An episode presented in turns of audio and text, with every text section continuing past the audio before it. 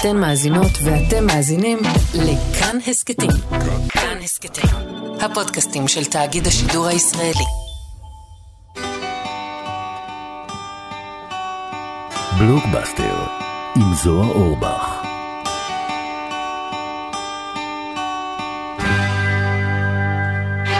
אני זוהר אורבך ואתם בבלוקבאסטר, הסכת הקולנוע של כאן תרבות, שבודק יחד עם אנשי התרבות המובילים של ישראל מהם הסרטים האהובים עלינו. גם בימים שבהם החיים עצמם מנצחים את רובם המוחץ. הפרק השבועי מוקלט בימים היסטוריים, במה שהיא כנראה הפוגת הלחימה הכי משונה שידענו ב-75 השנים האחרונות. מצד אחד עדיין כואב, עדיין כאוס, עדיין חרדה.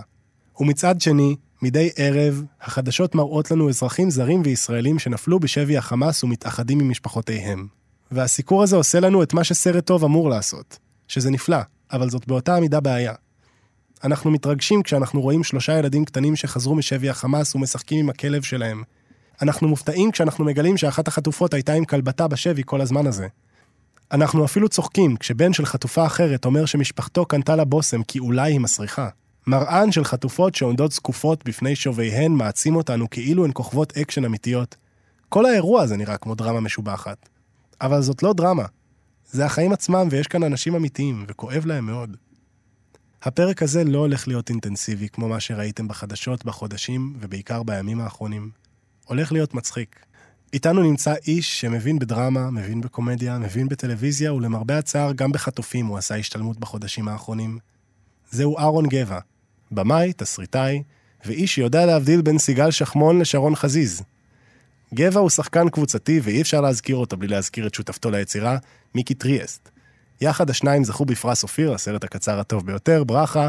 יחד הם ביימו את הסדרה חנשי שכתבה עליזה חנוביץ', ויכול מאוד להיות שחלקכם גם מכירים אותו מהפינה שלו בתוכנית מהצד השני עם גיא זוהר. שם הוא עוסק בנושאים ברומו של עולם כמו חגורת הבטיחות של עירית רחמים, מה נסגר.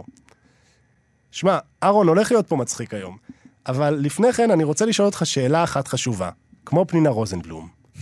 איפה היית בשביעי לעשירי? אה, הייתי בבית, הייתי בהנגובר, ישנתי מעט מאוד שעות וקמתי לאזעקה. קמת לאזעקה. כן. עכשיו, אהרון, מה שאתה לא, לא מזכיר פה, זה שחלק ניכר מבני המשפחה שלך, אתה תל אביבים בבטן ולידה, אבל אתה למעשה, יש לך סניף של המשפחה שלך אי שם בקיבוץ בארי. נכון. וחלק נכון. ניכר מהמשפחה שלך לא הייתה בהנגובר לא. באותו בוקר. קודם כל, אתה לא יודע. אתה לא יודע דברים, מה אנחנו יודעים.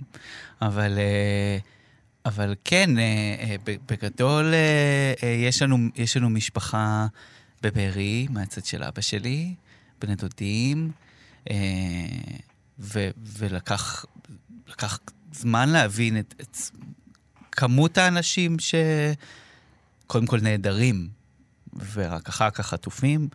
וגם מתוכם, אחד אחרי השני, סיפרו לנו גם על נרצחים. כלומר, שלושה נרצחו. מי הם?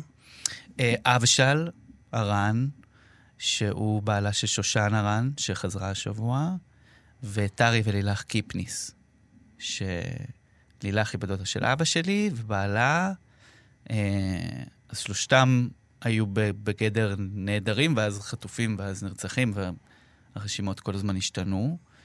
אמ, והשבוע שושן חזרה, ויחד איתה הבת שלה, עדי, וה, והנכדים שלה, נווה ויהל. מהילדים הכי צעירים, ש... חלק, מה... כמה מהילדים הכי צעירים שנפלו בשבי החמאס. כן, היא, היא בת שלוש והוא בן שמונה.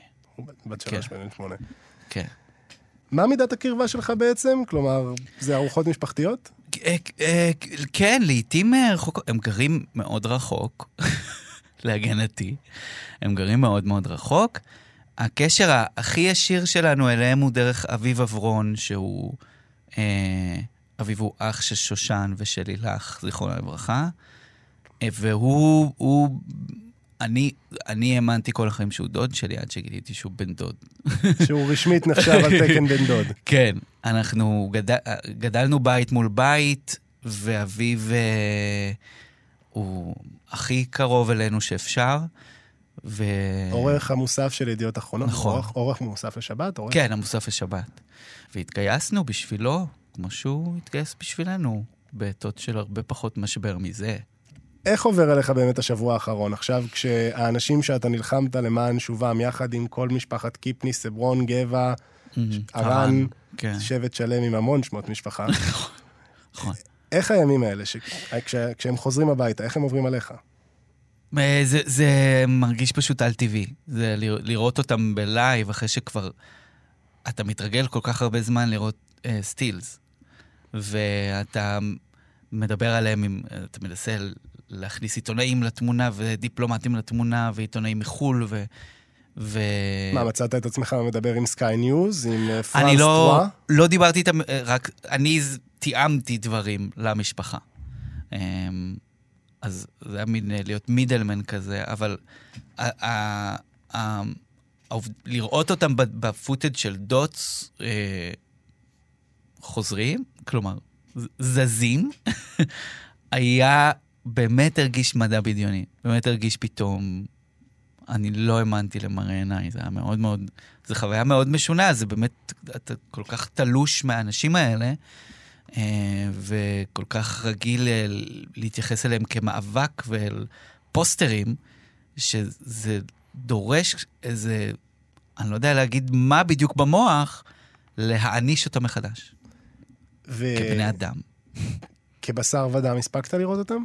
לא, אנחנו, אנחנו מתכננים את זה, נותנים להם space, ועובדים על זה, אנחנו מאוד מקווים שזה יקרה בזמן ובמקום שהכי נוח להם.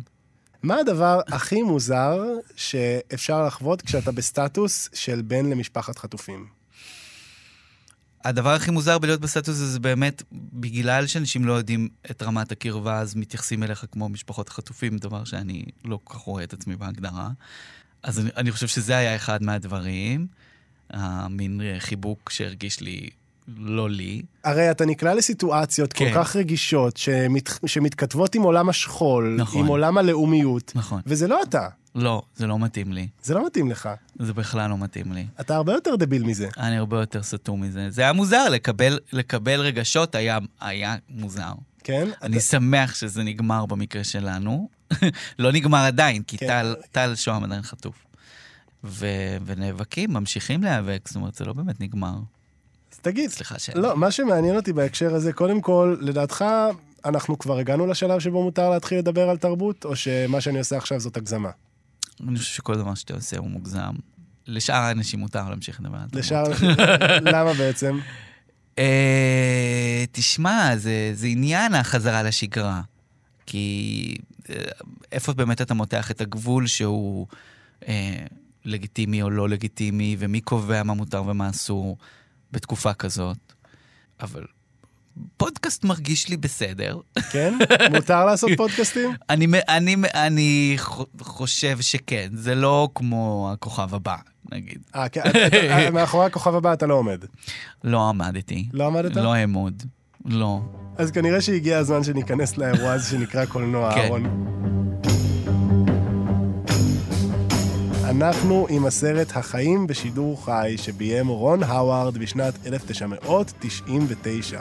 נכון. אהרון, חבר אותנו לאירוע. מה זה החיים בשידור חי בשבילך? קודם כל, זה תרגום לא יפה. צריך להעלות את המאבק הזה. באנגלית לסרט קוראים אד TV. Ed זה TV. שם הרבה יותר קליט. הרבה יותר קליט, וגם אני רוצה להגיד לך שבחרתי אותו, כי זה הסרט הראשון שחיפשתי ב-IMDb, פרטי טריוויה עליו. אה, אוקיי, יפה. וזה פרט שאני לא, אני לא אשכח. היה לי כל כך חשוב ללמוד על הסרט הזה, שנכנסתי ל-IMDb לקרוא אה, כלומר, זאת פרטי הפעם טריוויה. הראשונה אי פעם שנכנסת ללמוד טריוויה על כן, סרט. כן. מה הפרט הטריוויה הכי מעניין שגילית על אד TV? רגע, אוי לפני שנסביר ואבוי. מה קורה בו. אוי ואבוי, אני אפילו לא זוכר. אוקיי, אז לא רלוונטי. אה, אה, היה שם מלא דברים מעניינים.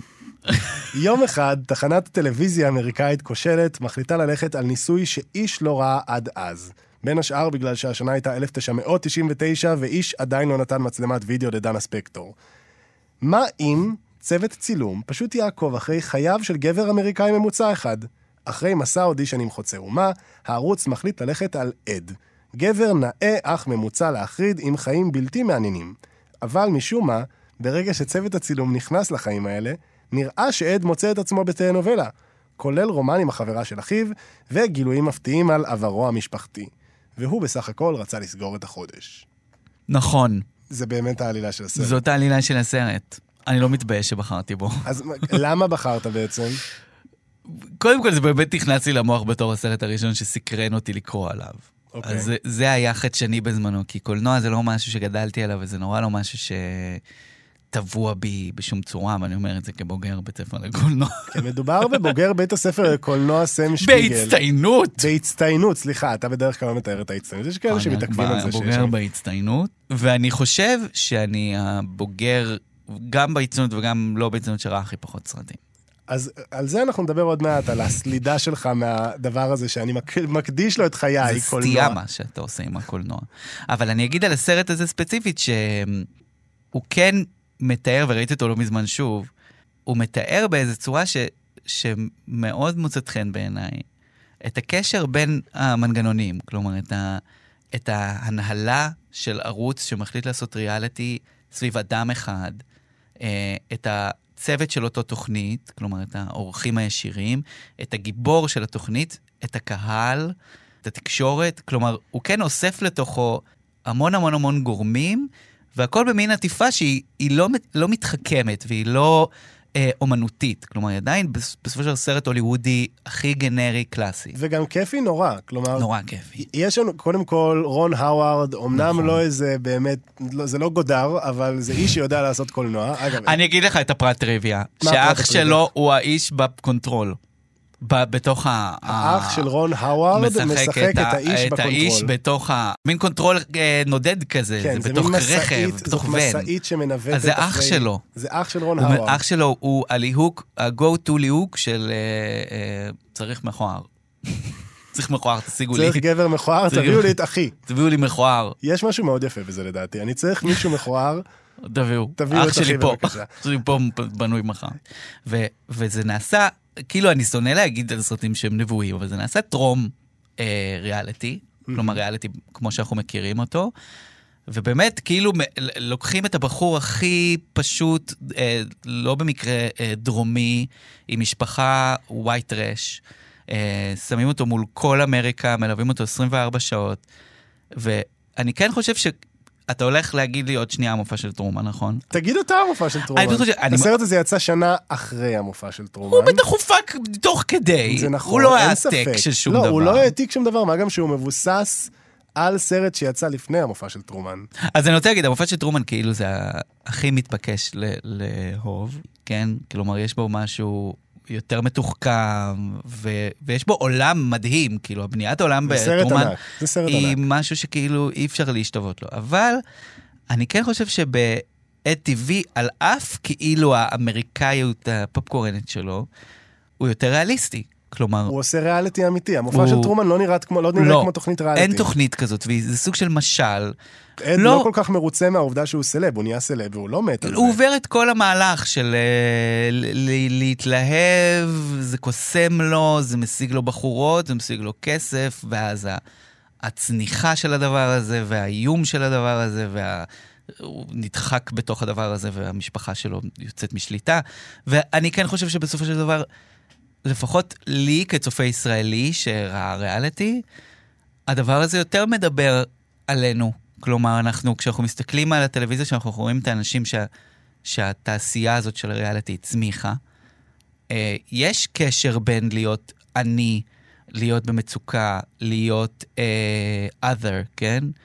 אה, לבין להפוך להיות ה... התרנגולת שמפליצה ביתי זהב. העניין הוא שאתה אמרת עכשיו, אהרון, אני גם ישראלי שצופה בריאליטי. אני כן. חושב שאתה קצת יותר קצת מזה. יותר מזה. איך אתה צופה תגדיר את בכל הקשר- הריאליטי, איך אתה כל תגדיר הזמן. את הקשר בינך לבין טלוויזיית הריאליטי? איך אני אגדיר? בוא תיכנס לפירוט אשראי שלי, תראה איך אני משלם ל-26. מה, אתה משלם? לערוץ 26? מה אתה רואה בערוץ 26? את כל, את האח הגדול? לא, חי. אתה רואה את האח הגדול בשידור חי פשוט עכשיו בשביל... צריך לזה, וגם הרבה אס.אם.אסים נשלחו מהטלפון הזה, מכל מיני ניידים. אני חושב שהסרט הזה, באמת, אותי הוא מעניין פשוט כדי, אני, אני כן חושב שהוא הוא אומר משהו עלינו כאנשים, כל אחד בדרכו, בתוך התעשייה הזאת, אמ, של יחסים בין... בין אה, מסקר למושא הסיקור. כן, בעולם, בעולם של כאילו בידור ושל אז מסחור. אתה יודע, כשראיתי את הסרט הזה, ואז יום אחר, אתה יודע מה, לא, יותר מזה, ראיתי את הסרט הזה, ואז עצרתי אותו, כדי לראות איך יהל ונווה חוזרים הביתה. ואמרתי, אני רואה. כאן, לא, באמת, אני, למה? בגלל שאמרתי, סליחה, זה סרט נחמד, אבל קורה עכשיו משהו הרבה יותר חשוב. כן. ואמרתי לעצמי, וואלה, אני מסתכל על החבר'ה האלה שחוזרים עכשיו משבי החמאס, וזה דרמה בעיניי, זה קולנוע. זה החיים בשידור חי. זה החיים בשידור חי, והרי מה זה החיים אם לא שידור חי? בסדר. ואז הבנתי שיש משהו מאוד מכוער בזה. Mm. אני לא אמור להסתכל על אנשים שעברו עכשיו את הטראומה הנוראית הזאת, ולומר, יואו, איך בא לי שהם יבואו... לומר, יואו, מעניין מי יהיה היום ברשימת החטופים כן. שחוזרים הביתה. כן, כן, כן. זה הופך להיות רשימת מודחים חדשה מהחמאס. אה, הטקס הוא, אנחנו כאילו מתנהלים לפי חוקים של אותו טקס שאנחנו מכירים מקודם. כאילו הוא גם כל כך אפל, וגם כל כך ממלא תקווה בו זמנית. כלומר, כאילו יש בזה משהו שהוא, שהוא גם צורם לך, וגם אתה כל כך מאחל לו, והוא, טוב. אני חושב שזה זה השיח המעניין שאנחנו מנהלים עם, עם הטלוויזיה שלנו. כלומר, עם כל דבר שהופך למשהו שמופיע בין שתי הפסקות פרסומות. אנחנו מתנהלים מולו באיזו צורה מסוימת שהיא מעניינת, ו- ולדעתי הסרט כן חוקר אותו. יש סצנה מאוד חכמה בסרט הזה, כשעד בורח מצוות הצילום כדי להתאחד עם אהובת ליבו, עם ג'נה אלפמן נכון. והגבות. במשימה. ואיפה הוא מוצא אותה? הוא מוצא אותה באולם קולנוע. אה, בקולנוע? אני רוצה זוכר את הסצנה. במסיבה. אז מה שאני אומר זה שבאמת לקולנוע יש קטע כזה של לשנוא טלוויזיה. לפחות Mhm. עד שהטלוויזיה באמת התחילה להיות טובה כמו הסרטים שהיא כן. נלחמה בהם. ואתה בעצמך אומר לי, אני סולד מקולנוע. עקרונית אין שום סיבה שתהיה בפודקאסט כזה. אבל בכל זאת הסכמת כי יש לי חיוך מיליון דולר. קודם כל, יש לי קו אוטובוס ישיר מהבית לפה. אבל אתה אמרת שאתה סולד מקולנוע. אתה יכול בבקשה להסביר לי מה, הסליד, מה טיב הסלידה שלך מקולנוע? קודם כל, כמו כל סלידה, זה נובע מבורות. ומתחושת אה, התעליינות של הקולנוע עליי, שהיא בראש שלי, כמובן, כמו כל דבר. אני כלומר, אתה חושב שהמדיום הקולנועי בז לך. חושב שהמדיום הקולנועי הוא שכן טוב של המדיום הספרותי, ויחד הם יושבים בבית, צוחקים עליי. צוחקים על אהרון גבע. זה התחושה שלי תמיד. הסרט והספר יושבים וצוחקים על גבע אהרון. כן, והטלוויזיה נותנת לי חיבוק. אני חושב שגם באמת, זה יישמע נורא נורא אה, פלצני, כי בסוף זה כן נובע מבורות, זו התשובה האמיתית. אבל אני כן חושב שיש משהו ב... בעובדה שסרט נגמר, דברים שנגמרים מהר, מאוד מקשים עליי. כלומר, למה זה? העובדה ש... מילא להיות בקולנוע, אבל כשאתה רואה סרט בבית, ואתה יודע שיש, שיש דדליין לדבר הזה, ושהוא עוד שעתיים ייגמר, ואז אני עוצר כל עשר דקות ורואה כמה זמן נשאר. לי יש אישוז, לי יש אישוז. מאיפה האישוז האלה הגיעו לדעתך, אהרון? אנשים מתו לי, בא לך לדבר על זה שנייה? מה אני יכול לדבר על זה שלא כבר אמרתי? אנשים מתו לי. אתה אמרת את זה לאנשים שהם לא זוהר אורבך, בא לך לספר גם לי שנייה, או שמותר רק לדור כאן לשמוע על אבא שלך שמת? הוא לפחות נתן לי אלכוהול, פה אפילו מונית לא נתנו לי, אבל אה, אבא שלי נפטר, זה לא איזה סוד גדול, הוא נפטר בצורה מאוד אה, גרועה, יש צורות יותר יפות, זאת לא הדרך, ככה לא עושים. לא לעניין, דודו. לא. והייתי שם וראיתי אותו, זה היה לא נעים, לא מומלץ, לא לכל אחד. אבל אני, אני אומר, כאילו, העניין שלי עם uh, שליטה הוא מאוד מאוד מאוד מאוד קיצוני, ולדעת שדברים הולכים להיגמר, אפילו שירים, זה משהו שאני, קשה לי איתו. מכיר שירים? שמעתי על זה, כן. אני לרוב אעביר לפני שהשיר ייגמר, בעשר שניות האחרונות. פשוט כדי לא לחוות את הסוף. קצת, ובסדרות באמת נותנים לך אורך נשימה, נותנים, אתה יודע שיש עוד פרק, אתה יודע שיש עוד עונה, אתה יודע שיש לך עוד שש עונות. אתה... עד שטוני סופרנו נכנס לדיינר, והמסך עובר לשחור. ספוילר, סליחה על זה באמת. אני ראיתי, אבל ספוילר, אתה אוהב הסופרנוס? מאוד. מאוד, אבל גם, היה לי קשה בעונה האחרונה. כי כולם כי מתו. שהסוף, לא, כי ידעתי שהסוף קרוב, ואני לא אוהב לדעת את זה. אין לי בעיה שמג- שיש סוף, צריך להיות סוף, וגם הסוף לימדו אותנו, מכתיב את הכל, ו... ו- ובעצם נותן לנו את כל המשמעות של הסרט. Someday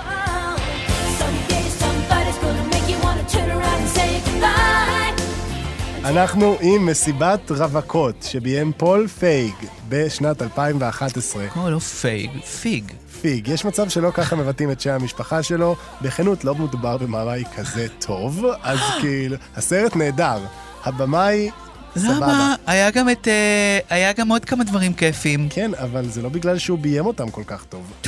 פנק אותנו, אהרון. מה זה מסיבת רווקות עבורך? אני אגיד לך כמה דברים. זה הסרט הכי מצחיק בעולם. פשוט, הוא הכי מצחיק בעולם. ואני לאט לאט מבין, מתעורר מהקונספציה, חשוב להתעורר מקונספציות. אני מתעורר ומבין שלא כולם חושבים ככה.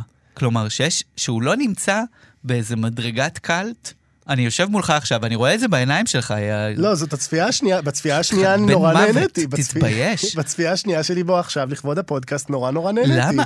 זה שראית אותו רק פעמיים? תגיד, אתה, בסדר? מדובר באישה בשם אני, לא כל כך יפה ולא בת 16, רווקה מעליב, ממורמרת. קרסטין וויג נראית כמו דוגמנית, תמשיך.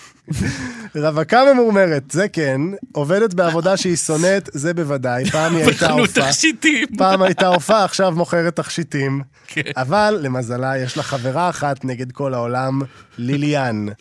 וכשליליאן מכריזה שהיא מאורסת לבחיר ליבה, הגבר הכי חתיך בעיר או שלא, אני באמת ובתמים שמחה בשבילה, אבל הבעיה מגיעה כשאני מקבלת לידיה את תפקיד השושבינה הראשית. עליו היא צריכה להיאבק עם חברתה החדשה של ליליאן, הלן, העשירה, המצליחנית, הזוהרת. החתונה של ליליאן הופכת לזירת קרב, בו כל אגרוף אומר לגיבורה שלנו, את לא טובה מספיק. נכון. למזלה, אני לא השושבינה היחידה וגם לא הלן. היא מוקפת בנשים. והן אמנם לא באמת אחיות לצרה, אבל לפחות הן שם. וזה באמת סרט כל כך מצחיק. הוא קורע, כולו מצחיק, כאילו כל, כל דבר בו הוא, אותנו לימדו בלימודים. בסם שפיגל שם למדת יתרה. בהצטיינות. הצטיינות, סליחה, יתרה זה אני. אה, תתבייש. על סט פיסים. כלומר, על הדבר, על הדבר הזה שכאילו אתה יכול אה, לגזור מתוך הסרט איזו חתיכה שהיא לא בהכרח מקדמת עלילתית, אבל יש בה אופי, את כל ה-DNA של הסרט. וכשאנחנו מדברים על מסיבת רווקות ועל סט פיס, כולו מורכב אני מכאלה. חושב שאתה יודע על איזה סט פיס אני מדבר, אהרון. אתה יודע מה? הסרט כל כך מצחיק שאני לא בטוח. אתה מדבר על השלשולים? שנייה, אני מדבר על השלשולים. I don't, I don't know what to say. You look. Megan, are you okay? Oh. Oh my. Okay. Oh no. בזכות הקטע הזה, השחקנית מליסה מקארתי, שכולנו נכון. מכירים כמובן כסוכי מבנות גילמור, שהמציאה את עצמה מחדש בסרט הזה. המציאה את עצמה מחדש והייתה ככל הנראה לשחקנית הראשונה אי פעם שמועמדת לאוסקר בזכות סצנה שבה היא משלשלת לתוך כיור.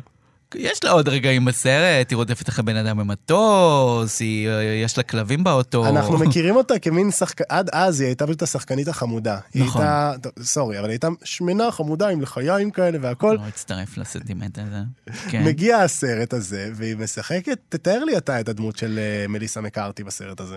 היא אישה מאוד, נגיד, במרכאות גברית. גסה. אה, גסה, אלימה. אה, אה, יש לה 800 כלבים באחד השל- השלבים של הסרט. היא, היא גם בסופו של דבר פותרת את הסרט, זה מה שיפה בה, אני לא רוצה לספיילר, אבל כאילו היא... הבעיה היא- הראשית נפתרת בזכות מייגן, אותה מגלמת מליסה מקארתי. כן, כן. ומאיה רודולף פה, שהיא פשוט הדבר הכי טוב שיש. מאיה רודולף מגלמת את ליליאן, נכון. הכלה של מסיבת הרווקות, ומי ש... אה, אנחנו זורקים כאן שמות של שחקניות סליחה, שאולי... אבל זה שחקניות שהן כאילו לא, אוקיי, אנחנו לא מדברים על מריל סטריפ, אנחנו לא אנחנו מדברים על- מדברים על, ה-. על השכבה הכי מצחיקה של אה, נשים מאיה אמריקאיות. רודולף היא במקרה זאת שאולי אתם מכירים כמי שאומרת את המילים.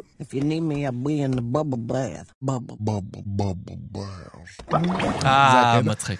כן, יש כאן באמת להק של נשים מצחיקות. ואהרון, אנחנו לעיתים קרובות צריכים להתמודד עם המון אנשים, וכשאני אומר אנשים אני מתכוון לגברים, כן. שאומרים נשים שנשים... לא מצחיקות. שנשים הן לא מצחיקות. אני לא הייתי בטוח שהדבר הזה עוד קורה, והוא קורה. הוא קורה. אני פעם ישבתי עם בן זוג של חברה שאמר לי, תשמע, אני לא צוחק מנשים. אמרתי לו, אתה כנראה פשוט לא רוצה לראות נשים, וכנראה שהן בגלל זה לא מצחיקות אותך, כי אתה לא רואה אותן אני לא מצחיקות. חושב שאם תושיבו אותו מול הסרט הזה, הוא יצליח לא לצחוק. אני חושב שיש בסרט הזה, הוא כמו פיץ' לנשים הן כן מצחיקות, והוא גם נעשה בתקופה שזה לא היה כל כך ברור. כלומר, בזמנו, אנחנו מדברים טרום, אה, לא יודע, גרלס, טרום, איזה עוד הסרט דברים הזה אתה יכול יצא לתת לי? שנתיים, טרום טרום אימי. שומר, טרום, הרבה דברים, כלומר באמת, זה היה שדה שבו אה, אתה יכול למנות קומיקאית אחת בערך, נגיד שר סילברמן, נגיד. טינה פיי.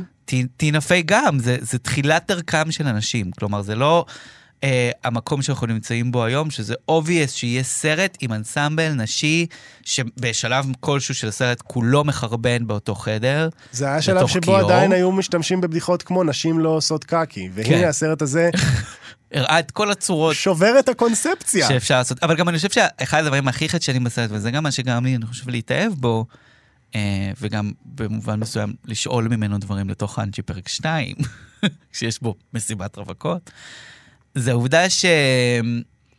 שבלב של הסרט הזה, אפילו שיש בו סיפור אהבה, כן, יש בו בחור, שהשוטר שהיא מתאהבת בו, כן, כן? אני מתאהבת בשוטר אחרי שהיא עוצרת את היזיזות הרעילה שלה עם ג'ון הם. ג'ון אה, בסצנת סקס מדהימה. הסרט נפתח בסצנת סקס מדהימה. הכי מצחיקה בעולם, ואז היא גם עולה על גדר. לא משנה, יש הרבה דברים פיזיים מצחיקים. אבל אני אגיד, כאילו, ה, ה, אני מרגיש שהסיפור האהבה שם הוא מין טובה שהם עשו לאולפנים. כלומר, הרומנטיקה היא באמת פשוט מין קישוט. כמו, אגב, ממש. מה שמצחיק זה שהרי הסרט הזה הוא בעצם לכאורה עוסק בחתונה. כן. הלכה למעשה, אני, אחרי פעמיים שראיתי אותו, אני לא יכול להיזכר בפרצוף של החתן. כי החתן לא רלוונטי. הוא חתן לא רלוונטי, אבל בסוף, מה שרלוונטי פה ומה שסוחב את הסרט הזה זה חברות. חברות בין שתי האנשים האלה. כלומר, הם סיפור אהבה, הם ה-will they won't they, ו- ובזמנו זה היה נראה לי פורץ דרך שאנחנו רואים סרט על, על, על, ה- על יחסים בין חברים, כלומר, על הדבר הזה שהוא כל כך זליג וכל כך כאילו לא... קשה לשים אותו באיזה נוסחה של אהבה רומנטית או אהבה הורית. אה, אנחנו פתאום צריכים להתמודד עם משהו שכאילו...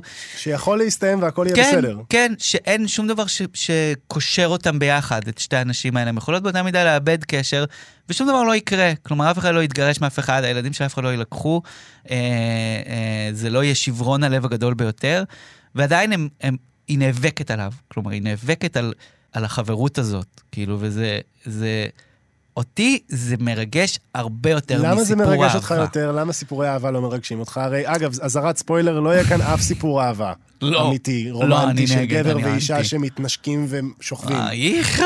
למה זה, למה זה כל כך. מרתיע אותך, אהרון? זה לא כל כך מרתיע אותי, זה פשוט, אני...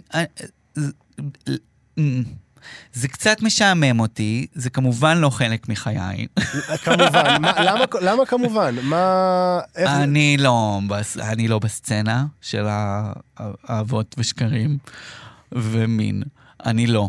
ו, ובאמת, אגב, זה יישמע נורא זה, אבל כאילו, מה שהקולנוע מספר לנו על הדבר הזה, מה שהטלוויזיה מספרת לנו על הדבר הזה, אני מרגיש שכבר חוויתי את זה 800 אלף פעם מכל כיוון אפשרי. כלומר, את סיפורי האהבה הקולנועיים והטלוויזיוניים?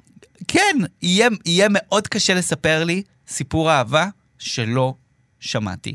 וחברות זה תחום בעיניי כל כך יותר נפיץ ודליק ולא ברור ומין... למה זה חייב לקרות? למה צריך להילחם על זה? למה זה ביג דיל? כאילו, יש בזה משהו שנורא נוגע לליבי, ואגב, גם, ב, גם בחנצ'י, סליחה שאני מחזיר הכל לא, אני לחיים רוצה לדבר שלי. על חנצ'י, אתה מתעקש לדבר על הסרט הנחמד מאוד הזה, לא, בוא אני, נדבר על אני, חנצ'י. אני אגיד על חנצ'י שכשיצאנו לדרך, כשעליזה עליזה התחילה לכתוב את זה, והיא היא כתבה כמה דרפטים, וקראתי אותם, ועלתה שם הדמות הזאת של החברה הכי טובה, של נוקי. נוקי, שהיא הדמות האהובה עליי שמתחתנת. בסדרה. אני, כשקראתי את זה, היא- זה עדיין לא...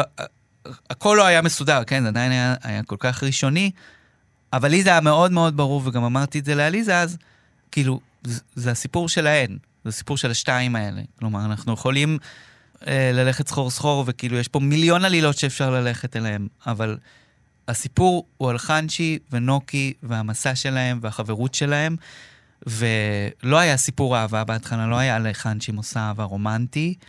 תומר אה, מכלוף, תומר החתיך. מכלוף הנהדר בתור דוד.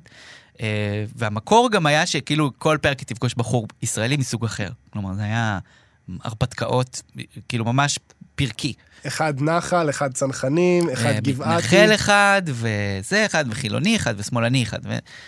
כאילו, הלכנו לכל הכיוונים, אבל, אבל נוקי וחנצ'י תמיד היו הציר, וזה תמיד לי הכי נגע ללב. כלומר, העובדה הזאת שחברים מתרחקים, זה שובר לי את הלב, על אמת. היה כאילו... לך חבר שהתרחק ושבר לך את הלב? אוי ואבוי, מי מאזין? מי, המ... מי מאזיננו? אתה רוצה לשרוף כאן מישהו? מי מאזין? לא, היו גם חברויות שאני התרחקתי. אני חושב שחברויות זה דבר כל כך אמורפי. כלומר, יש לי כל כך הרבה חברים שגם תקופות אתה, אתה מתפייד ואז אתה חוזר. כלומר, זה דבר נורא יפה. כלומר, זה דבר שלא... הוא קורה באהבות כמובן, אנשים חוזרים פתאום לאהוביהם הישנים, אבל בחברויות יש פתאום איזה משהו כזה שלוחץ לי על נקודה שאני אומר, זה באמת כמו chosen family, כאילו, אתה, אתה, יש לך את הפריבילגיה המדהימה הזאת לבחור משפחה. אתה היית מגדיר את מיקי, השותפה שלך ליצירה, כאחת כזאת? ברור, מיקי משפחה שלי, ברור.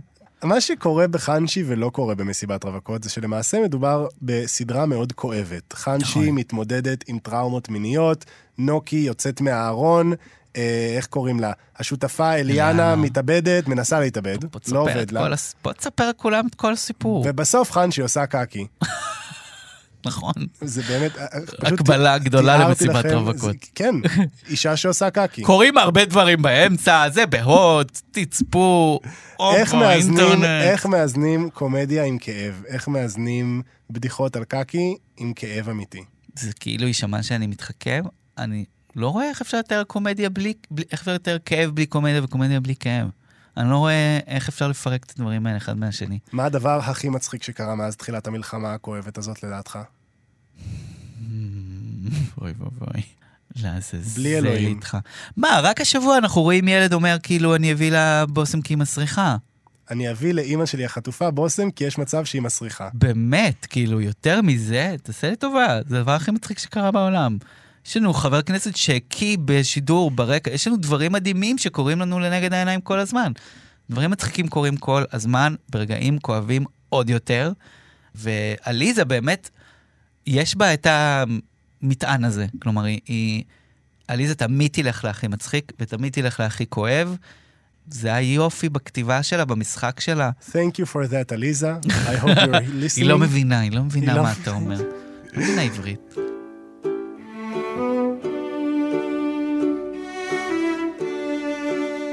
אנחנו עם צ'אק ובאק, שביים מיגל ארטטה בשנת 2000. אהרון, מה? מה זה צ'אק ו... רגע, שנייה, מה זה צ'אק ובאק? נקודה. אז אה, מאיפה הבאת לי את הסרט הזה? כאמור, אני אנטי סרטים. סרטים איז אייזיס, ואני נגד. אבל אה, עבדתי עם עורך תסריט בשם אוהב פלנץ, שהוא גם במאי. איזה שם מטריף. אז הוא עבד איתי, והוא סיפר לי על הסרט הזה, צ'אק ובאק, שבאמת אף אחד לא ראה, כן? ואז ראיתי את צ'אק ובאק, וגרמתי להרבה אנשים לראות צ'אק ובאק. האמת שזה סרט נהדר. לא שמעתי מילה אחת רעה, אנשים סרט מבריק. צוחקים, בוכים, מוזר להם, מדהים להם, זה סרט כל כך משונה, וזה סרט שג'ף ברידג'ס מאוד אוהב. זהו סיפורו של באק, גבר בן 27 עם ליבידו של בן 16 שנתקע מנטלית בגיל 11. בתחילת הסרט, אמו של צ'אק מתה, וזה קולני ומגעיל ופתטי, וללוויה שלה מגיע צ'אק, חברו הטוב של באק מגיל 11. השניים לא דיברו מאז גיל 11, אבל הנה הוא מגיע, מלווה בארוסתו. לבאק זה לא משנה, הוא עדיין מאוהב בצ'אק, כמו אז, כשהשניים היו שני ילדים משונים. צ'אק כבר לא ילד משונה יותר, אבל באק, כן, עדיין. ומה שפעם היה מתוק ומחמיר לב, היום נראה מצידו פתטי ומסוכן. בצעד בלתי נתפס של סטוקריות, באק מחליט לעבור ללוס אנג'לס כדי לשכנע את צ'אק לנטוש את, ארושת, את ארוסתו לטובתו. האמצעי, מחזה משונה שיכתוב על מערכת היחסים של שניהם ויעלה בתיאטרון קהילתי, כי ככה, כמובן, מוצאים אהבה. מושלם. מה במה שאמרת עכשיו לא בא לי לראות. זה סרט שהוא כל כך משונה, שאני לא יכול שלא לומר, רגע, מאיזה מוח הדבר הזה יצא? התשובה היא כמובן לא. מייק ווייט. מייק ווייט. עכשיו, הוא שם שאתם כנראה לא מכירים, אבל אתם ככל הנראה אולי ראיתם פעם אחת משהו יותר שהוא עשה. ויותר אנשים יודעים מי זה מייק יותר ווייט. ויותר אנשים יודעים מי זה, וגם יותר אנשים מזהים דברים שהוא עשה ואומרים, וואי, אני מת על זה. למשל, הסרט רוק בבית הספר, שגדלתי עליו. כילד בן שמונה. למשל, סדרה אחת קטנה בשם הלוטוס הלבן, שמייק ווייט יצא, אתה כנראה כמה, אה, דווקא את הסדרה הזאת אני לא אוהב, פחות התחברתי, ובכל זאת, בוא תגיד מוארת, אם אך- כבר אתה מדבר על סדרות של מייק ווייט. אם אתה כבר רוצה שאנשים ישבו בבית ויגידו, אה, כן, ראיתי ואהבתי, אולי כדאי שתגיד קודם הלוטוס הלבן, ואז תגיד, אם אתה. רוצה להיות פופוליסט, תהיה פופוליסט, אל תתפלא לאן המדינה הולכת. מייק ווייט הוא איש שעשה בעצם את מה שכל יוצר צריך לפחות לשאוף לעשות, שזה למצוא את הנקודה הקטנה והמוזרה ששייכת בלעדית לו, כן. ולשווק אותה לכל העולם, ולגרום לכל העולם לומר, איזה מוזר, אהבתי. והוא גם משחק פה, הוא מ- משחק כל כך יפה. הוא משחק את התפקיד הראשי של באק, וכאן הוא ש- עושה... שאוכל ממתקים כל היום. כל היום רק אוכל ממתקים. פשוט, איזה אפיון מדהים. הוא כל היום עם סוכריות בפה, זה פשוט... אין יותר טוב מזה, אני מצטער, אין יותר טוב מזה. הסרט הזה עושה משהו שהמון סרטים מנסים לעשות, ולא כולם באמת מצליחים. הוא יוצר דמות שהיא כל כך, לא רק משונה, היא גם מסוכנת. אתה לא הבנת עד הסוף אם מדובר בפסיכופת מסוכן, או נכון. באיש מאוד מסכן שראוי לכל האמפתיה שלנו. כלומר, אהרון, אתה רואה את עצמך בוודאי. בדמות הראשית הזאת? לא, אני, אני אגיד, זה הדמויות שאני הכי אוהב, אני מניח שיש בהן משהו ממני, אם אני כל כך אוהב אותן. אני חושב שיש יש גם, ב, באמת, במ- במוארת של מייק ווייט, גם יש את האלמנט הזה של נע בין פתטיות לסטוקריות, ל, לפסיכיות מוחלטת. ו- ובמידה מסוימת יש את זה בכל כל הסרטים שמניתי עד עכשיו גם, וגם בסרטים שהולכים לבוא. של דמויות ראשיות פתטיות, נואשות ונאהבות. כלומר, בעיניי, לא היה פרויקט שאני ואני ומיקי היינו מעורבים בו, שזה לא, כולל דברים שלא, י- לא, עוד לא יצאו, כן? או דברים שלעולם לא יצאו. שזה לא משהו ש, שצף כל הזמן, הדבר הזה של מין, זה מוזר מדי, גם הדמות חנשי דמות ממש מדי. מסכנה. אני שמעתי, אני שמעתי אנשים שאומרים, אה, לא שהיא מסכנה, שהיא מוגזמת, שהיא מוזרה, שהיא דוחה. כלומר, מילים מאוד מאוד מאוד קשות. שאני יכול להבין שזה באמת לא לכל אחד. לי הדמויות האלה כל כך מדברות, שהרבה פעמים מצאתי עצמי יושב בישיבות אה, על הדברים שעשינו, וממש כאילו כמעט עיוור למה שאומרים. כלומר, לא מבין למה אומרים את הדברים האלה על הדמויות שאני כל כך אוהב. יש משהו אינפנטילי בנו, שאני חושב שהדמויות הכי מדהימות שאני ראיתי על המסך, לוקחות לקצה, כלומר, הן לא, הן לובשות את זה בגאווה. אתה פעם יצא לך כאילו... לראות את להרג- עצמי, כן. ל- להרגיש, במראה, כן. אני אומר את זה בגלל שגם אני ראיתי את צ'אק ובאק ואמרתי, יואו, איזה ווירדו. מה, זה, ככה אני נראה מהצד? זה, אני, לי זה נותן בדיוק הפוך. לא, זה איזה ווירדו, איזה יופי. יש עוד אנשים כמוני. יש עוד... לא, לא כמוני, אבל הוא, אני חושב שמה שמייק ווייט עושה נורא יפה זה שהוא באמת לוקח את כל מה שאתה מפחד שאומרים עליך ושם את זה בתוך הדמות. מייצר דמויות שהן סך כל הפרנויות של מה אומרים עליך מאחורי הגב, ובאמת בונה מזה דמות שהיא יצור.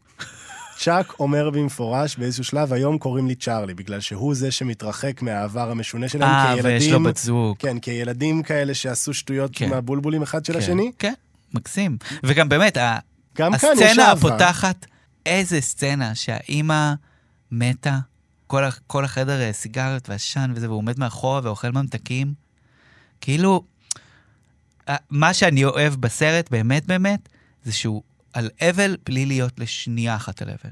כלומר, יש בו בן אדם שאיבד את אימא שלו, יש לך כאילו את ה... כל הטקסים של האבל, את ה-wake שלה, כאילו איך קוראים לזה? השכבה. את הירושה שהוא מקבל, כלומר, ו- ואת החיים שמתחילים לו אחרי, אבל אתה באף שלב לא תחשוב שזה סרט על אבל. ועדיין זה, מש... זה נוגע בכל צעד וכל החלטה ביזארית שהוא עושה, אה, בגלל שאגב גם לא פגשנו אותו לפני, אז אתה גם לא באמת יודע להגיד מה פה זה האבל ומה פה זה הבן אדם. והטשטוש הזה הוא נורא מעניין, כי כאילו יש משהו באבל של בן אדם, שבאמת לוקח אותו, לוקח אותנו למקומות שאנחנו לא היינו מאמינים. מה הדבר הכי משונה שאתה עשית בגלל שאתה התאבלת? אה, משהו כמו חצי שנה אחרי שאבא שלי נפטר, הדבר הראשון שעשיתי, זה הלכתי לעבוד בטלוויזיה, והלכתי ועשיתי דברים מופרעים. כאילו, הלכתי לעשות דברים שהיום אני מסתכל אחורה, אני אומר, מה קורה פה? אני הייתי מחוץ ל... לבית שבו מרגלית הרשפי אה, נמצאת בחופשה, כי אולי אני אשכנע אותה לבוא לתוכנית טלוויזיה. כאלה דברים. כלומר, את מבין? החברה הכי טובה של יגאל עמיר, לשבת כן, בבית שלה בחופשה. מהכלא. כלומר, גברת הרשפי, הלו, שלום, אני, כן, אני בן ש- 18, כן? גם ילד מוזר, קצת כמו באק, כלומר, מין, שגם יודע שהוא מין ילד מוזר, כן? ו- ו- והגעתי למצבים פשוט פסיכיים, כאילו, לנסות להביא אנשים לתוכנית, להוציא מהם דברים לפני בתחקיר. לא, לא לישון, ולא לאכול, ולא לחיות. איך ו- נרפאת מזה? האובססיביות הזאת, כאילו. איך נרפאתי מזה? חליתי בקרון. חליתי עוד יותר. פשוט הגוף שלי ממש ממש ניזוק, הייתי בהדחקה. אין הדחקה כזאת, לא תמצא תחרות. ו... ועבדתי כמו תשוש נפש, ככה אומרים. והבאתי את עצמי פיזית ונפשית לקצה. כאילו, הייתי בקצה.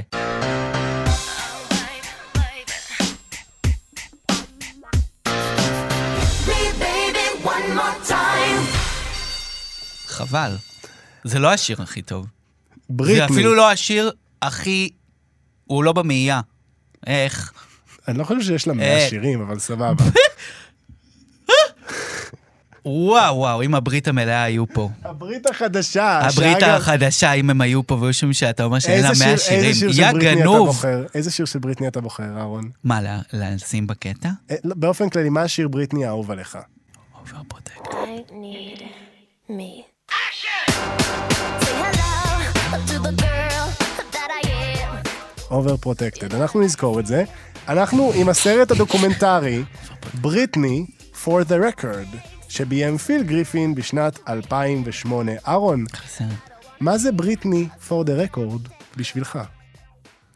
קודם כל, סרט שכאילו לא חוזרים אליו מספיק, אפילו תוך כדי ההתעוררות של Free Britney, אה, בריטני מסתובבת ורוקדת עם סכינים, אה, בריטני אבא, בריטני לא אבא. לא חוזרים לסרט הזה. אף אחד לא מתייחס למסמך הזה, שבו היא אומרת את כל מה שיש לה להגיד. ב-2000 ומה, שמונה? כן. היא גם לא אומרת- זה לא כל מה שיש 2008. לה להגיד, אהרון. לא, אבל היא אומרת כל כך הרבה, היא, היא בעצם מתועדת, זה, זה החלק הכי מדהים. היא מתועדת בשנה הראשונה של ה conservatorship שלה. אני לא יודע איך אומרים את זה בעברית. אפוטרופוסות. האפוטרופוסות שלה על ידי אבא שלה. אפוטרופסות. כלומר, אנחנו פחות משנה אחרי ה meltdown, ואנחנו מקבלים את הגישה הכי קרובה שהייתה אליה גם לפני וגם אחרי. עקרונית, אוהבים לומר, אם בריטני עברה את שנת 2007, את יכולה לעבור את יום ראשון. אם אני עברתי עם בריטני את מה שאני עברתי ב-2007, אתה מבין? תחשוב על זה ככה.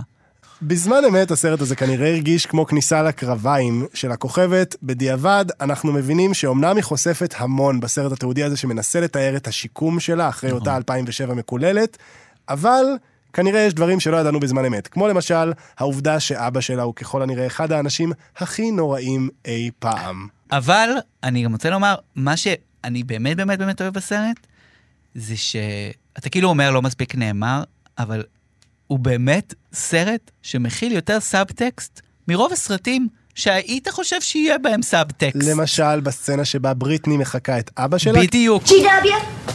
Where's GW? Huh? Lulu. Lulu, Lulu, where are the kids, Lulu? Where's JJ? Brittany, get your ass in here. או למשל בסצנה שבה יש את חגיגות הלואוין ואבא שלה מתחפש למפלצת. נכון מאוד, והיא מחופשת למכשפה. כאמור, כל מי שלא בטעות לא בקיא בסיפורי, במעללי בריטני ספירס מאז 2008, כלומר, מאז השנה שבה היא מה לכאורה קרה לכם? השתקמה. איפה הייתם? תקראו את? הספר.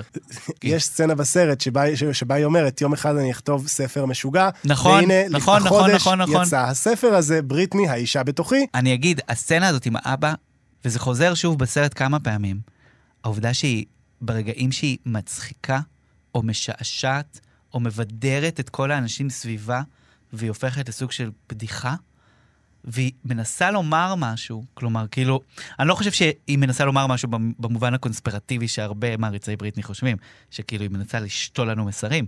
אני חושב שהיא מדברת שם, היא מחקה את אבא שלה בתור בן אדם נורא אלים, נורא אגרסיבי, והיא מלבישה את זה בתור בדיחה. כאילו, שזה דבר שאני מאוד מאוד מזדהה איתו, כאן אני ובריטני נפגשים. כאן אני ובריטני מצטלבים. ובחלק אחר, היא, היא יושבת עם הרקדנים שלה, שכאילו, על יחסי כוכבות פופ ורקדנים אפשר לכתוב אפוס. לא, באמת, אני אומר, כאילו, אלה האנשים שהכי קרובים אליי, הם מלווים את האמנים האלה יום ולילה, הם מתאמנים איתם, הם היחידים שאיתם מאחורי הקלעים באמת, והיא יושבת איתם שם, והם כאילו צוחקים עליה, נכון? יש שם איזה חלק שהם הם נורא יורדים עליה, כאילו, הם, הם לא סופרים אותה. היא מנסה להגיד להם שהיא, שהיא דאון, נכון? אני לא זוכר. אתה ראית את הסרט עכשיו. סבבה, אבל חלק מהזמן אני התעדכנתי במה קורה עם הדבר- מלחמת חרבות ברזל. לא, אבל הדבר הזה נערך ב, ב, במין עריכה צולבת עם, ה- עם המונולוג הכי יפה שלה שם, שהיא, שהיא בוכה. היא אומרת לנו במפורש, כן. אני סובלת אני ורע בכלא. לי. They hear It's like, it's bad. I'm sad.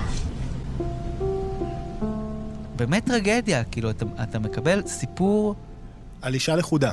ענק, הכי גדול מהחיים. אישה שכאילו גם בדיוק בשנה שהיא נהיית לכודה. כלומר, אתה לא שומע את הסיפור שלה בדיעבד ואומר, איך לא ידענו? אה, אתה ממש רואה את הצעדים הראשונים של בן אדם בכלא, כשהוא גם אף פעם לא לבד. כל הזמן מוקף אנשים שלא שומעים אותו ולא מרגישים אותו. וסתם, זה, זה נותן איזו הצצה גם נורא יפה לרגעים פתטיים שאני נורא אוהב, כמו שהיא נוסעת, היא נוסעת עם המראיין, עם הבמאי באוטו. מהמם. הוא אומר להם, עשו ב-MTV את מצעד ההופעות שלך ב-VMA, בטקס של MTV. והיא היא אומרת לו, פתאום, היא כאילו שואלת, כאילו היא לא יודעת שהיא מצולמת כמעט. היא אומרת לו, כאילו, הם שמו את ההופעה, את ההופעה משנה שעברה, כאילו, את ההופעה שהיא בשנת כשלה. 2007 הייתה הופעה גרועה במיוחד, בצורה לא שאיש לא ישכח. כזאת גרועה, אם אתה רואה את זה עכשיו. אבל כן, ריהנה צחקה מהקהל. היא שואלת אותו שם, שמו את זה? ובאמת, סתם, זה רגעים קטנים שנורא נוגעים ללב. אני עשיתי, זה, אני אומר את זה בחצי מבוכה, אני פעם עשיתי דוקו, הייתי מעורב בדוקו על אורנה דץ, לא, מה מביך בזה? ב-2010. אין אישה שיותר בא לי לראות דוקו עליה מאשר אורנה דץ. אז ב- היה- מרגרט הייתה תאצ'ר, תקופה- איילת שקד, אורנה דץ. הדברים שאני הכי זוכר שם, שהיא אגב נפלאה, בטח שונאת אותי מאוד. היה רגע אחד שכאילו הייתה אמורה להיות עליה כתבה בחדשות, ואני יושב, זה רק אני והיא בבית, והיא יושבת מולה, יושבת על הספה, וכל פעם אה, אומרים כאילו, אחרי הפרסומות, אורנה דץ, אה, חוזרת אה, אחרי הגירושים. וכל פעם בהפסקת פרסומות, והיא חושבת שהיא הולכת להיות אחרי הפרסומות. חוזרים מהפרסומות, זה לא קורה. אז עוד פעם, אחרי הפרסומות, אורנה דץ מספרת לנו על החיים אחרי הגירושים. היא יושבת על הפרסומות, וכל הזמן כאילו מושכים אותה ומושכים אותה, ואתה רואה אותה, כאילו מתחילה להבין, הכתבה לא משודרת היום. כאילו, היא כנראה לא משודרת היום, אבל יש בה איזה תקווה. כאילו, היא עדיין, כאילו, אה, רגע אחרי הפרסומות, אה, רגע אחרי הפרסומות. ויש מגיל, היה, היה כתבה ארוכה על המגילות הגנוזות. מצאו באיזה מערה, אני ממש זוכר את זה, את מג- מגילות גנוזות. והיא כאילו כל הזמן אומרת, די כבר עם המגילות הגנוזות, די כבר עם המגילות הגנוזות. ואתה אומר, איזה יו, איזה סצנה! יש בזה כל כך הרבה לב וקומדיה, ובסוף זה לא שודר, וגם לא אמרו לה. יש כל מיני מצבים נורא יפים בדוקואים האלה, שאתה כאילו רואה בן אדם, אתה רואה בן אדם, אתה רואה בסוף משהו שצמא, כאילו. צמא באמת לתשומת לב, שזה מה ששם אותה מלכתחילה במקום הזה. כלומר, אתה, לא משנה כמה הם גדולים, אה, בריטני וכמה הם אורנה דץ, נגיד, להבדיל, אבל, אבל בסוף אתה, אתה רואה עיניים נוצצות כאילו של ילד שמחכה שיזמינו אותו לבמה. אני רואה את הזריחה מתעוררת אל שקיעה בעוד זיכרון אבוד. מבריטני ספירס, באופן טבעי אנחנו ממשיכים למאיה בוסקילה, בסרט ימים של אהבה, שביים אהבה. מנחם גולן בשנת זיכרונו. 2005. מרגלית דהן, בחורה דרומית מהפריפריה שמתאהבת מרגלית! בדודו בן דוד, אחד הזמרים הכי מצליחים בישראל, וכשדודו שומע אותה שרה לראשונה, הוא מחליט להעלות אותה על הבמה בעצמו ולהפוך אותה לכוכבת. אבל ככל שמרגלית נוסקת, כך דודו, הנרקומן והאלכוהוליסט, נכון. דועך ומתרסק, ואם אתם חושבים שזה מזכיר לכם איזשהו סרט, כן, ימים של אהבה, הוא למעשה כוכב נולד, לא. הסרט שהוליווד מתעקשת הפוך. לעשות לו רימייק. העתיקו ממנו. כלומר, גם ברברה סטרייסנד בשנות גם ברברה, ה-70. שמה, למה היא באה לפה כל הזמן? לאסוף, לקחת את החומרים של מנחם. בשנות ה-70 ברברה סטרייסנד עושה עם כוכב האף נולד. הגדול שלה, היא באה לפה ולוקחת למנחם את התסריטים וגונבת אותם. נבלה. הסרט שהוליווד מתעקשת לעשות לו רימייק מאז שנות ה-30 ועד לא ברור לי לפני למה. חמש שנים. I must say, ראיתי אותם. אני ראיתי אותם, גם הסרט משנות ה-50 נהדר, לא ראיתי את שנות ה-70, בשנות ה-70 זאת ברברה סטרייסנד, בשנות ה-50 זאת ג'ודי גרלנד, ב-2018 זאת ליידי גאגה, אז נכון. באופן טבעי, באמצע יש לנו את מאיה בוסקילה, והזמרת הזמרת הכי טובה מבין כולם. הכי טובה מבין כולם, ובכנות, אני חושב שנירו לוי, בתפקיד הכוכב הדועך, דודו בן דוד! הוא הרבה יותר טוב מברדלי קופר. ברור. אגב, מה שיפה בנירו בסרט הזה זה שאתה לפעמים מנסה למצוא בעיניים של אנשים מי מודע למה הוא עושה, ובאיזה פרויקט הוא, ומי לא. ונירו יודע. אז זה הזמן לומר, יש, אנחנו עד עכשיו דיברנו על קולנוע ישראלי טוב. טהרת שוליים, את עג'מי, את ואלסים בשיר. אני לא אוהב את עג'מי. את פוקסטרוט, גם אותו אני לא אוהב. פוקס הום.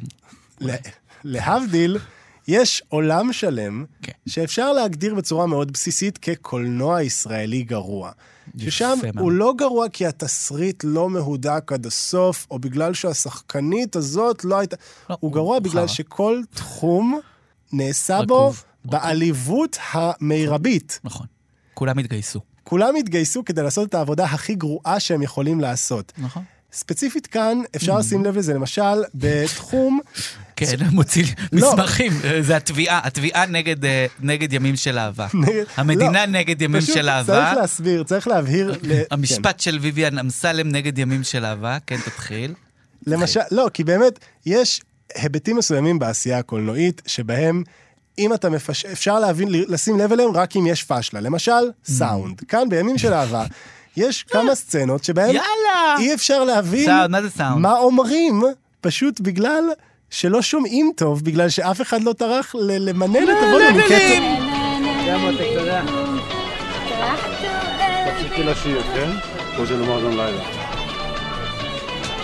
עזוב אותה, תן לה לשיר. יש לי באמבטיה, לא טוב. לי הסרט הזה יצא, אה, בדיוק בדקנו את זה, בדצמבר 2005, נכון? זה היה עשרה חודשים אחרי שאבא שלי נפטר. אני הייתי שם ביום הראשון שהוא יצא, בקולנוע פאר, זיכרונו לברכה, בצפון העיר, עם שני חבריי. אה, הלכנו לראות אותו באמצע הלילה בהקרנה, לדעתי חצות, וכל האולם צחק, וזה היה משהו שלא חווית בישראל. כלומר, הדבר הזה שאתה, יש קאלט, יש קמפ, יש את הדבר הזה שכאילו אנשים באים לסרט כדי לצחוק. באמת, התופעה הזאת שאתה בא לראות בי מובי, דבר שפשוט אין, תעשייה שלא קיימת פה, בי מצד מוביז. אחד היא לא קיימת, מצד שני יש כאן כל כך הרבה סרטים שאתה אומר, האם מישהו היה על הסט? והאם מישהו שם לב זה לא שהמצלמה רלוונטי, דולקת? זה לא רלוונטי, והקהל, אני אומר לך, שאג, והאולם היה מלא, ואנשים השתגעו, וזה היה משהו שבישראל של אז, וגם היום, אגב, אני לא חושב שהוא קיים. זה סיפור אהבה, עם התחלה אמצע בסוף, עם נטלי עטיה שבאה באמצע, רוכבת על נירו, עונה לטלפון ואומרת, שלום, הגעתם לחדר המיטות של הזמר דודו בן דוד. ברוכים הבאים למקדש הסקס של דודו בן דוד, איך קוראים לו? איך קוראים לו? דוד בן דוד, זה השם שלו. וגם אה, יש את החלק היפה שמורן אטיאס, מגיעה ל... לחופה. מגיעה לחופה ועושה שם סצנה, ונטלי עטיה אומרת, זאת בדיוק, זה משפט שאנחנו אומרים עד היום, אני אומר לך, אני וחברים שלי, אני וחנן, אומרים עד היום. בני, צלם את זה, צלם את זה. זה מעולה. זה בדיוק כתבת השער שאותה אני רוצה. זה. בדיוק כתבת השער שאני מחפשת. זו בדיוק כתבת השער. ואתה כאילו אומר, איזה שער, איזה כתבה, איזה מדינה, מי את, מה אנחנו עושים פה? שמין מייתר את, הס... את, ה... את הצורך בלדבר במונחים של טוב ורע. לא, אתה... הוא מדבר כאילו במונחים של איך ילד מדמיין את תעשיית הבידור. ו- ומהנקודה הזאת זה נורא יפה, כאילו הוא מדמיין באמת עולם שכאילו צהובונים וזה, אבל אנחנו רואים את הנופים, ואנחנו רואים שאתם בכיכר ביאליק. אתה חושב שיש פה קובץ וורד של האם יש תסריט לא, שנכתב? אבל זה לא משנה, אני אומר לך, זה, זה היה רגע נדיר, שאחר כך ניסו לשחזר אותו, מנחם, אה, עליו השלום, עם הסרט ריקוד מסוכן שהיה מקסים, והסרט ש- אחריו, הכתובה, לא פחות מקסים. אה, טרילוגיה. מה הסרטים האלה עושים לך, אהרון? אני צריך לה- להבין ממך מה קאמפ ישראלי עושה לך. תראה, אנחנו, באמת, אני, גם אתה, מכירים אה, תרבות אמריקאית אה, גרועה לעומקה בלי שגדלנו שם, כן? אנחנו יודעים להגיד יצירות גרועות של מוזיקה, קולנוע וטלוויזיה אמריקאים, נכון? אנחנו יודעים. לנו אין את הדבר הזה, וזה זה, זה, זה נדבך שתרבות צריכה. סורי, אני לא חושב שעכשיו צריך לעצור הכל ולממן את זה, וכאילו זה, זה באמת איזה זעקה מדם ליבי. אבל אה, אנחנו צריכים את, את עניי עירנו. אבל, ואגב, צריך... אנחנו צריכים את זה, אנחנו צריכים את, לציין- את השכבה הזאת כדי שהעוגה תהיה שלמה. צריך את זה ואת זה ואת זה ואת זה ואת זה אה, בשביל תעשייה. רגע לפני צריך. הסוף, אני רוצה לשאול אותך שתי שאלות. הראשונה היא, האם אתה חושב שמיקי גבע ההפקות, מיקי טריאסט ואהרון גבע, כן. יום אחד יעשו גם פיצ'ר, סרט אמיתי מהסוג שמתחרה באופיר, ואנשים יושבים בבית ואומרים, מה זה הסרט הזה? אה, ש- זה שאלה, אתה מתכוון בכיוון המוזר, הצ'אק ובאקי, לא, או האם כיוון אתה תעשה יום של אחד אהבה? סרט? יום אחד אנחנו נראה ממך סרט, אהרון, ממך וממיקי? דעתי על סרטים, עכשיו אני קברתי את התחום. אבל אני, אני מקווה שכן. אני, אגב, מ- אני אגיד לך, כאילו, אם הולכים על זה באמת עד הסוף, מדליק אותי לעשות ימים של אהבה, יותר מאשר שידליק אותי לעשות אה, ואלסים בשיר. ואלסים, מה שאמרת עכשיו. ועכשיו כשאנחנו ממש בסוף. באמת, אם היה אפשר לעשות עכשיו, אם היה תקציב, באמת, אני ומיקי היינו הראשונים לעמוד בתור, ואני חושב שהרבה אנשים היו מסכימים. אנחנו עשינו הרבה, הרבה פחונים בזמננו החופשי, אה, שקיים ברשת, והיה כיף לעשות אותו. עשינו גם הצגה, עשינו הצגת נוער. מי שרוצה לבדוק מתי התאחד הקאסט של האלופה, אתם מוזמנים לסור נכון. לגוגל הקרוב לביתכם. עשינו טלנובלה שקרית, נכון. שני דברים לקראת הסוף. הראשון, יש עוד משהו שאתה מתכנן עבורנו בזמן הקרוב, אהרון? כשיום אחד רוחות מלחמה ישקטו? רוחות מלחמה זה השיר הכי יפה של רמי קליינשטיין. אני עבדתי כל התקופה הזאת על פודקאסט, שהיה מאוד מאוד מושקע, שהקלטתי במשך שנה, אה, שנקרא השעשועון של גבע אהרון. הוא היה אמור לצאת בתשעה באוקטובר, ספרתי את הדקות, כול- כולל בשישי. הלכתי לישון במחשבה של עוד שלושה לילות. אה, אבל אה, זה יושב על המדף, אני חושב שאנשים ייהנו מזה. אני לא רוצה לגלות כלום, כי אני רוצה שאנשים יופתעו, אבל באים לשם מיטב האנשים לח- לחוויה שהיא... אין דרך לתאר אותה חוץ מחדר בריחה אה, שאני מנהל והם לא בורחים. ומה אתה חושב שהמלחמה הזאת יכולה לעשות לקולנוע הישראלי, ליצירה הישראלית? הרי אחרי כיפור קיבלנו את גבעת חלפון, ואחרי לבנון הראשונה קיבלנו את שתי אצבעות מצידון, ואחרי לבנון הראש... השנייה קיבלנו את ואלסים בשיר. מה נקבל מחרבות ברזל? קדחת? זאת אומרת, חנצ'י 2, חנצ'י ממשיכה במסע ל- ל- לחקר החיילים. והפעם הם באמת החיילים. פוסט-טראומטיים. כן, היא חושבת שהכל סבבה, היא לא מבינה מה קרה, והיא ממשיכה לנסות לתפוס אותם. כן, את- זה מה שחושב, זה מה שקורה לחנשי בזמן לא, חרבות לא, ברזל? לא, לא. אני, אגב, זה מעניין, זה מעניין לבדוק את זה, זה מעניין לשבת על זה קצת. על uh, מה קורה במלחמה. היה, היה גם משהו ששקלנו לעשות את זה בעונה הראשונה, שכאילו היא פתאום, היא מגיעה באמצע מלחמה. כלומר, היא כל כך אובססיבית לחיילים, שהיא שומעת שיש מלחמה, היא באה. תודה רבה לך, אהרון. אני זוהר אורבך, תודה לעורכת דניאל מאורר, תודה למפיקה שלנו, נועה טייב. פרקים נוספים תוכלו למצוא באתר כאן ובכל יישומוני ההסכתים. נתראה בשבוע הבא, ותשמרו על עצמכם.